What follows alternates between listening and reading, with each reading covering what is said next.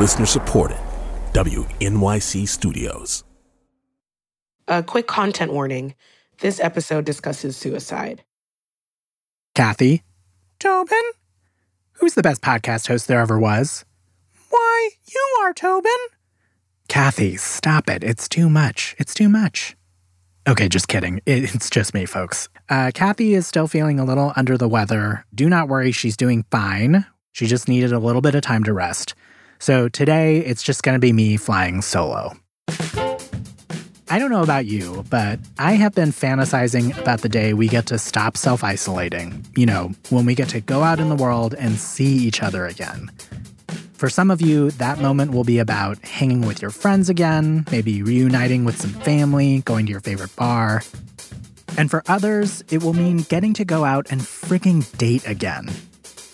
I know, the whole dating mess can be not so fun. Or just something you're not interested in.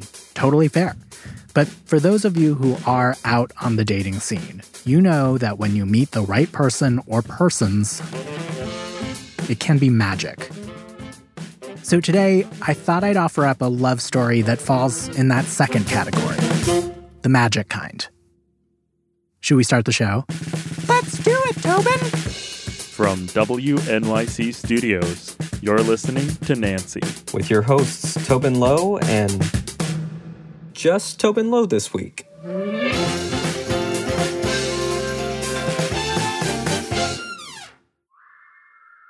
So, okay, the other day I was listening to this podcast called Other Men Need Help. It's hosted by this guy, Mark. Uh, my name is Mark Pagán. I'm 40 years old and I live in New York City. I would describe Mark's podcast as like the thoughtful man's exploration of masculinity. He talks to other men about all kinds of things fashion, family, money, and love. Which brings us to one of Mark's recent guests and the star of our love story, a very good friend of his named Richard. I'm Richard Cardillo. I'm 61 years old, and I've lived for the last 30 years on the Lower East Side of Manhattan. Mark says there's a couple things to know about Richard. Number one, he's got a great laugh. Number two, he's just got this like great physical presence. He's got this great spaghetti Santa Claus gut. You just want to rub your head on it. It's like he exudes warmth in his body. And number three, at the age of 61, Richard was fed up with the gay dating scene in New York.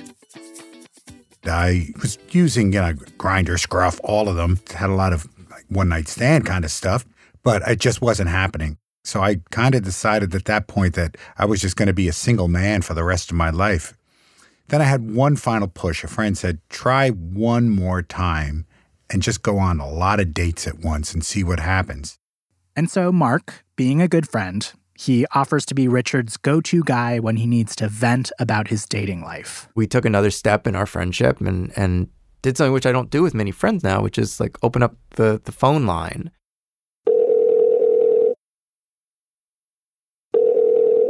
Hi, this is Richard. Richard, this is Mark. Can you hear me? I can hear you perfectly. Let me just give a shout out to my Airbnb guest, and I'm going on a phone call. All right. Percy, I'm jumping on a phone call, so you have a great day, okay? You know, we get on, phone would ring, like, all right, let's hope for the best here. And, you know, then he'd say, I got this other date coming. I was like, all right, we, you got this. See, it's, it's almost like you were a coach, like in the corner, toweling him off, giving him some water. It felt that way at times.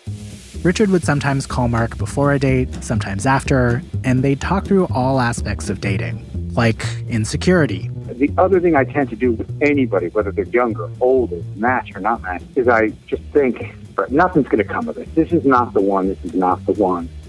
They'd also talk about the brutal dates. I had a date. Oh, how'd it go? And, well, I'll start from the very beginning. Like, there was the guy who would not shut up about his mom. He talked an awful lot about his mother. Okay. and she's uh, living in Staten Island. But he talked about how she approves of her son getting a doctorate. There were the dates he turned down. He's a smoker. and I went, oh, shit. Ah. No. And that is kind of a fucking deal breaker for me. And there was at least one date that started well, but then it would suddenly take a turn. And he looked at me and said, Well, Richard, it was great meeting you. And he stood up. I'm like, I think this date is over. He didn't say anything about a next date. So I said to him, Yeah, it was nice meeting you too. Maybe we can get together for a dinner. And he just nodded. He didn't even say, We'll see you. He said, Thanks. Have a great evening. And he walked out. I'm like, What the fuck just happened? Arabian people. I've met some very nice people. Some very, very, very nice people. But you meet the nicest people in your dreams. It's funny, but it's true. That's where I first met you. And you're the nicest, very nicest thing I ever knew. How'd you do? Nice people, fine people. But the whole time, Richard was unfazed. So I didn't sweat it too, too much. Because, you know, yes, dating sucks, but at 61, this wasn't Richard's first time on the merry-go-round. He's lived a whole life, including hookups, including romance, including a rocky coming out. I was one of nine children in a large Italian Catholic family. And uh, I kind of knew by high school that I was gay, but that just wasn't an option. So I went the religious route and I made this big decision at the age of 16 that I was going to dedicate my life to Jesus. And at the age of 17, I entered a monastery of Catholic monks and took a vow of celibacy. Richard served as a monk into his early 30s. And then finally, after all those years of suppressing his sexuality, he came out, left the church, and moved to New York.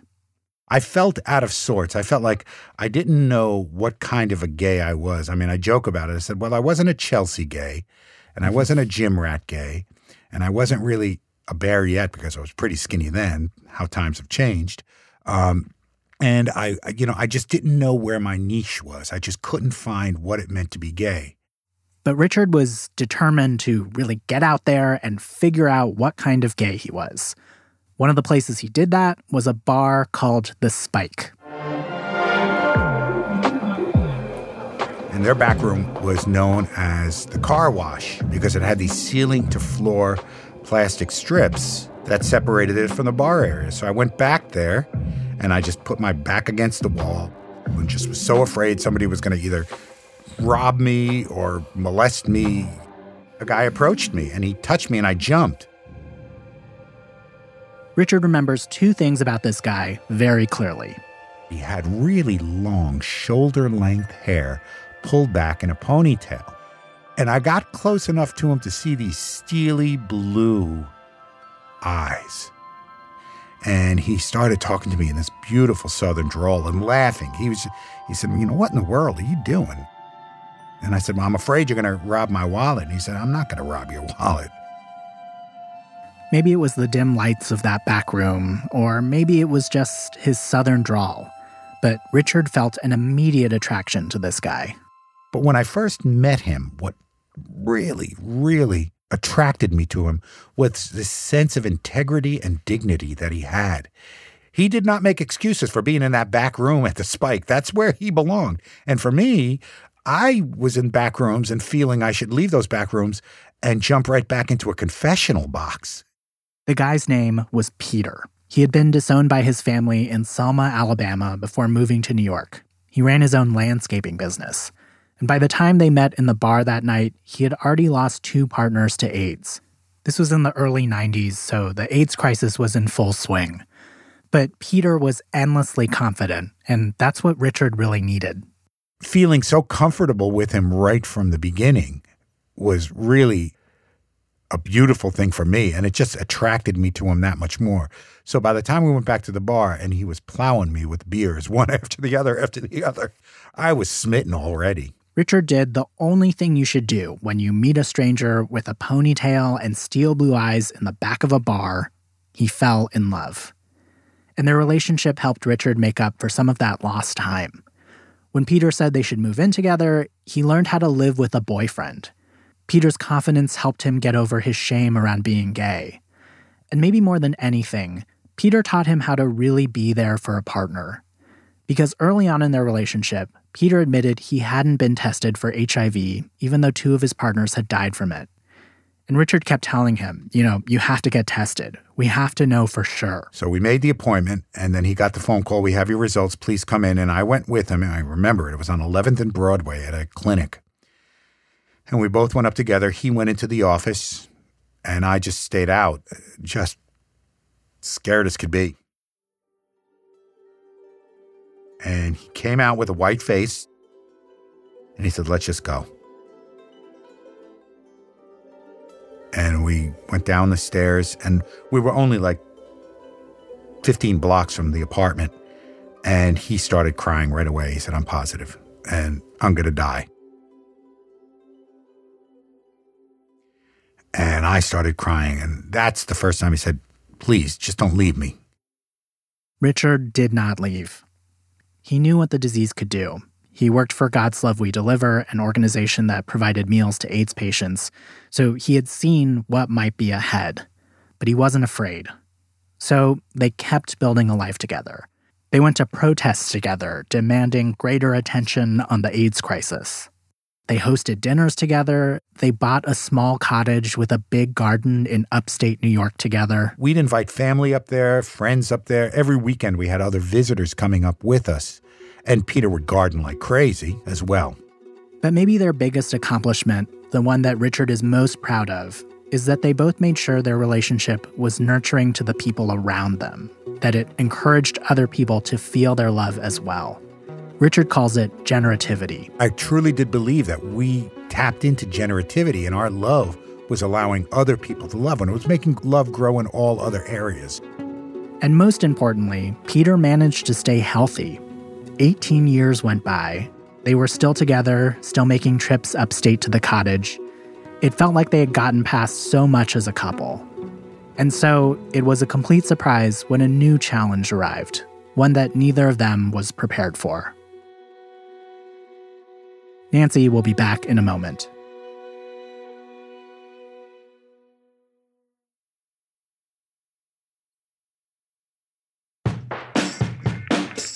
It's 2004.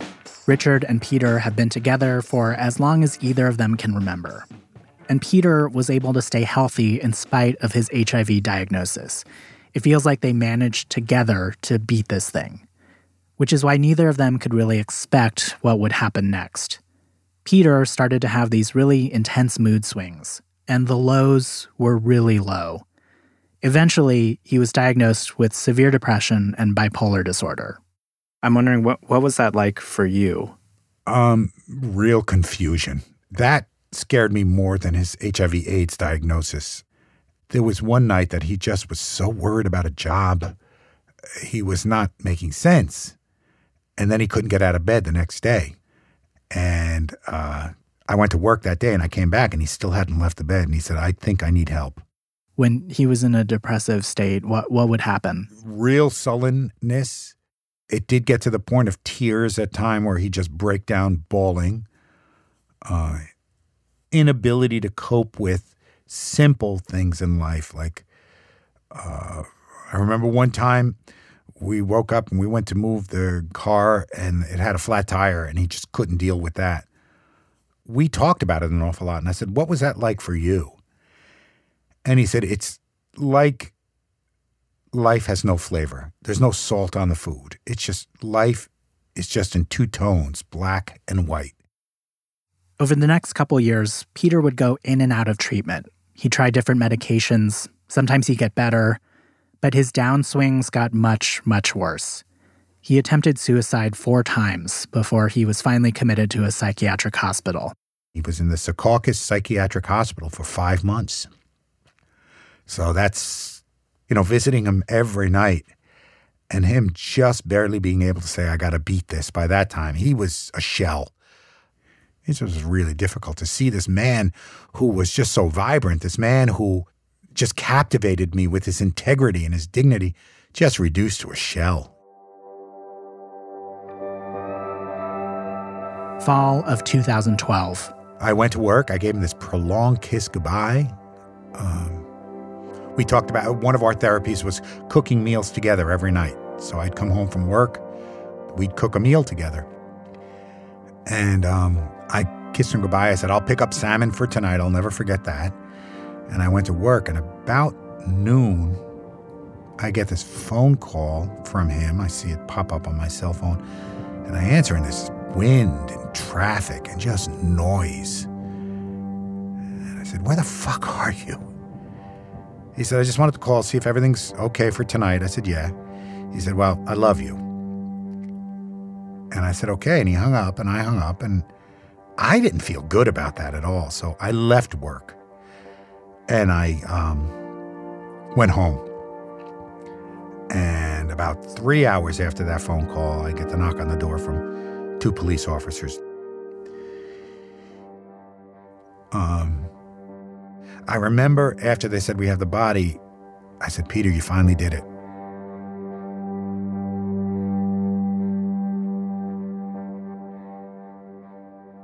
But I certainly was wallowing for the first 48 hours in just anger, like screaming, fuck you. Who the fuck do you think you are to take your life and not try? Um, that did go away when I did have the realization that he, he never stopped trying. He couldn't try anymore. He just couldn't. After he died, how did you picture the rest of your life? Right after he died, I threw myself back into my work, and I think I stayed away from the grief and the mourning process by just burying myself in work and volunteer work and protesting and whatever, just not to think of this. But there was only so long Richard could avoid the fact that Peter wasn't coming back. Life, in the cruel way that it does, kept moving forward. But eventually, after a couple of years had gone by, Richard realized that there could be promise in moving on as well. That as much as he would never find another Peter, he might find someone else. I think that realizing that life was going to go on, that I had to keep moving. And my real close friends kept saying, you gotta, you gotta get back to life. Did you find yourself thinking of Peter at all as you were getting back out there? In a couple of different ways. I kind of would talk to him through it, like, you know, what did you spoil me? Now, you know, give me a little bit of a, a little bit of juju from beyond that I can finally meet somebody. uh, so I talked to him. That sort of reminds me of have you do you know Hello Dolly at all? Oh my goodness. I'm going to jump in with a quick musical theater nerd explanation. Uh, Hello Dolly is a musical. I know, I'm sorry, Kathy, for whenever you hear this. Anyway, it is all about Dolly Levi, a matchmaker and widow whose late husband is named Ephraim. Throughout the show, Dolly has these monologues where she's talking to her late husband. Ephraim, let me go. It's been long enough, Ephraim. Telling him that she's ready to find love again. I've begun to realize that for a long time, I have not shed one tear. And what she asks of him is basically to let her know it's okay to move on. But I would feel so much better about it if if you could just give me a sign, any kind of a sign that you approve. Ephraim, give me a sign. And that's what I felt like. I felt like that. Give me a sign, Peter. Will you give me a sign? And this was the state of mind that Richard was in when he started his regular phone check ins with Mark about two years ago, when he embarked on his string of completely meh dates to find love again. Richard was ready for his sign. All right, September 10th, 4 o'clock, calling Richard.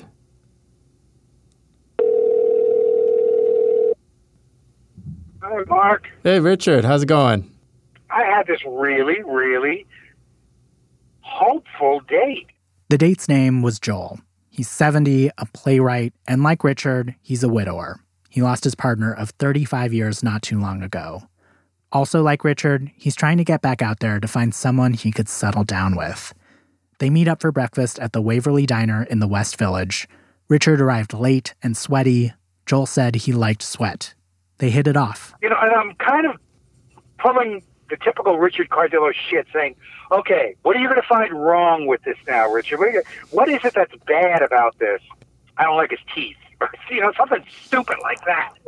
But Yeah. he was, it just, I couldn't come back with anything. He was really just engaging, so engaging. In fact, we left a triple tip for the waiter because we went from breakfast to lunch. We met at 10 and we went until 12 when they were trying to clear tables. Richard says they've planned on a second date. He's not exactly sure where, he just knows it's a diner that Joel likes in his neighborhood. Are you going to Clark Street Diner? Probably. I love that place. I'm not sure. He didn't tell me what it is yet, but it's in Brooklyn Heights. Oh, man. You could scout us out if you want. Where are you meeting him again? It's the morning of Richard's second date, and Mark has met him around the corner from the diner where it will all go down. It's a crisp autumn morning, and like a kid ready to make a good first impression on his first day of school, Richard has clearly given a lot of thought to what he's wearing. You look nice. Thank you. I uh, laid everything out last night before I went to bed, just like Mark notices that Richard is nervous. He keeps rubbing his hands on his legs like something big is about to happen. Um, and he's talking a mile a minute. just anxious to see what he's wearing too. I don't remember what he wore the first time, but I'm anxious to see this time, so I will pay attention this time. His energy has shifted. This date feels different than all the others.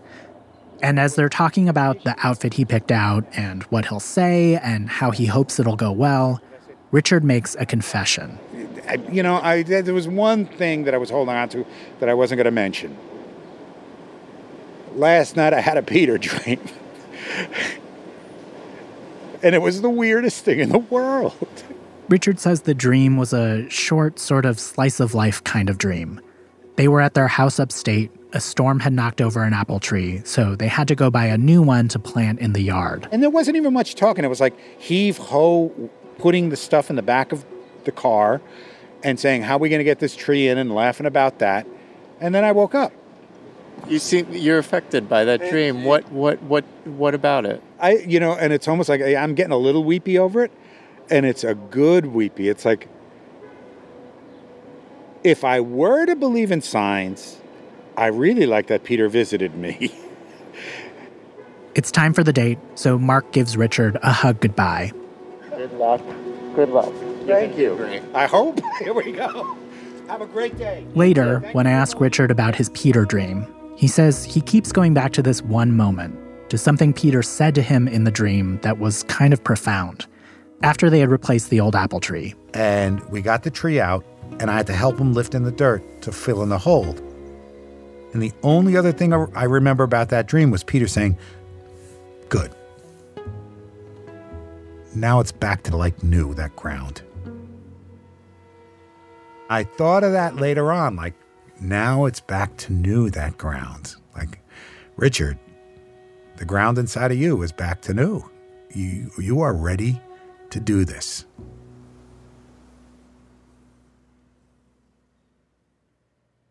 Record your message after the tone.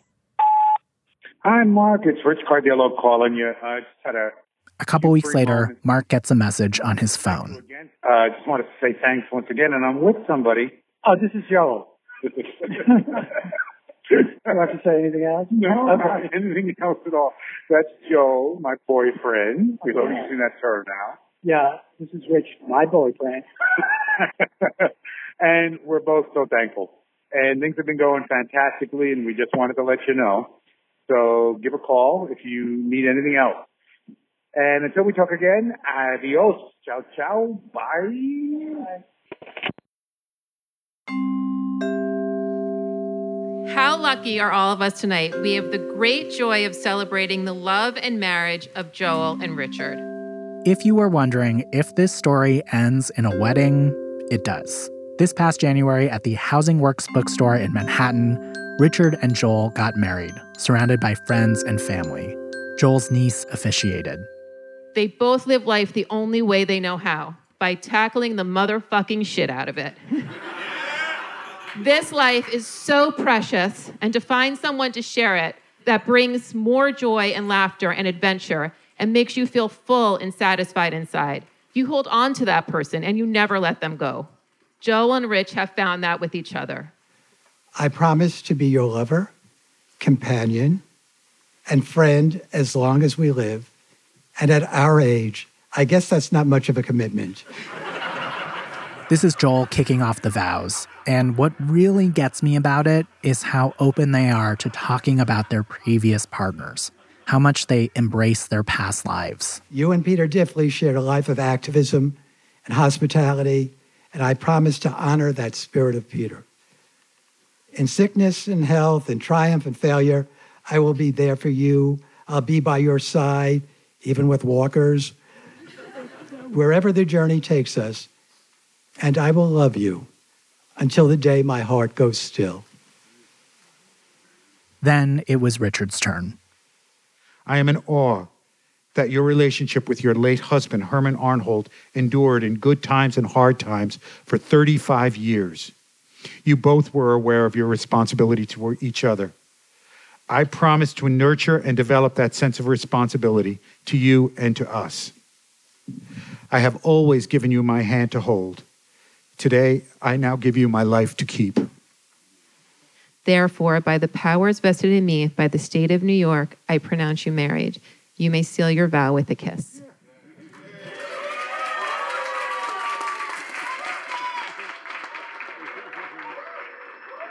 You mentioned before that you would talk to Peter. Do you still talk to Peter? I do. I talked to him the, the morning of the wedding. Um, what did you say? It's happening. It's happening. It was a little bit of a thank you. Thanks. You know, you you are now. You, the, the, our life now has a new chapter in it, and I still say our life with Peter, because you know that history is never going to go away. At the reception, Richard had one last surprise for Joel. I sang him I Got Lost in His Arms from Annie Get Your Gun and serenaded them with him that night. Wait, I, I hate to put you on the spot, but could we get just a little taste of you singing that song? I don't know how it happened. It starts, Don't ask me just how it happened. I wish I knew. I can't believe that it happened. And yet it's true. I got lost in his arms and I had to stay. It was dark in his arms and I lost my way. From the dark came a voice and it seemed to say, There you go, there you go. All right, that's our show. Our staff includes Stephanie Fu, Lulu Miller, Susie Lechtenberg, Zakiya Gibbons, B.A. Parker, and Jeremy Bloom. The Other Men Need Help team includes Mark Pagán, Caitlin Mae Burke, Rebecca Seidel, and Ben Goldberg. I'm Tobin Low. I'm Kathy too. And Nancy is a production of WNYC Studios.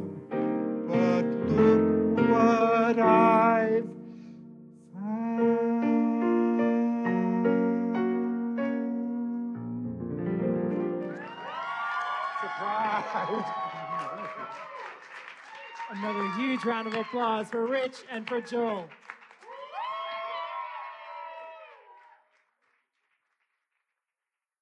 If you or someone you know are having suicidal thoughts, call the National Suicide Prevention Lifeline at 1 800 273 8255. We've also provided some links to support on our website,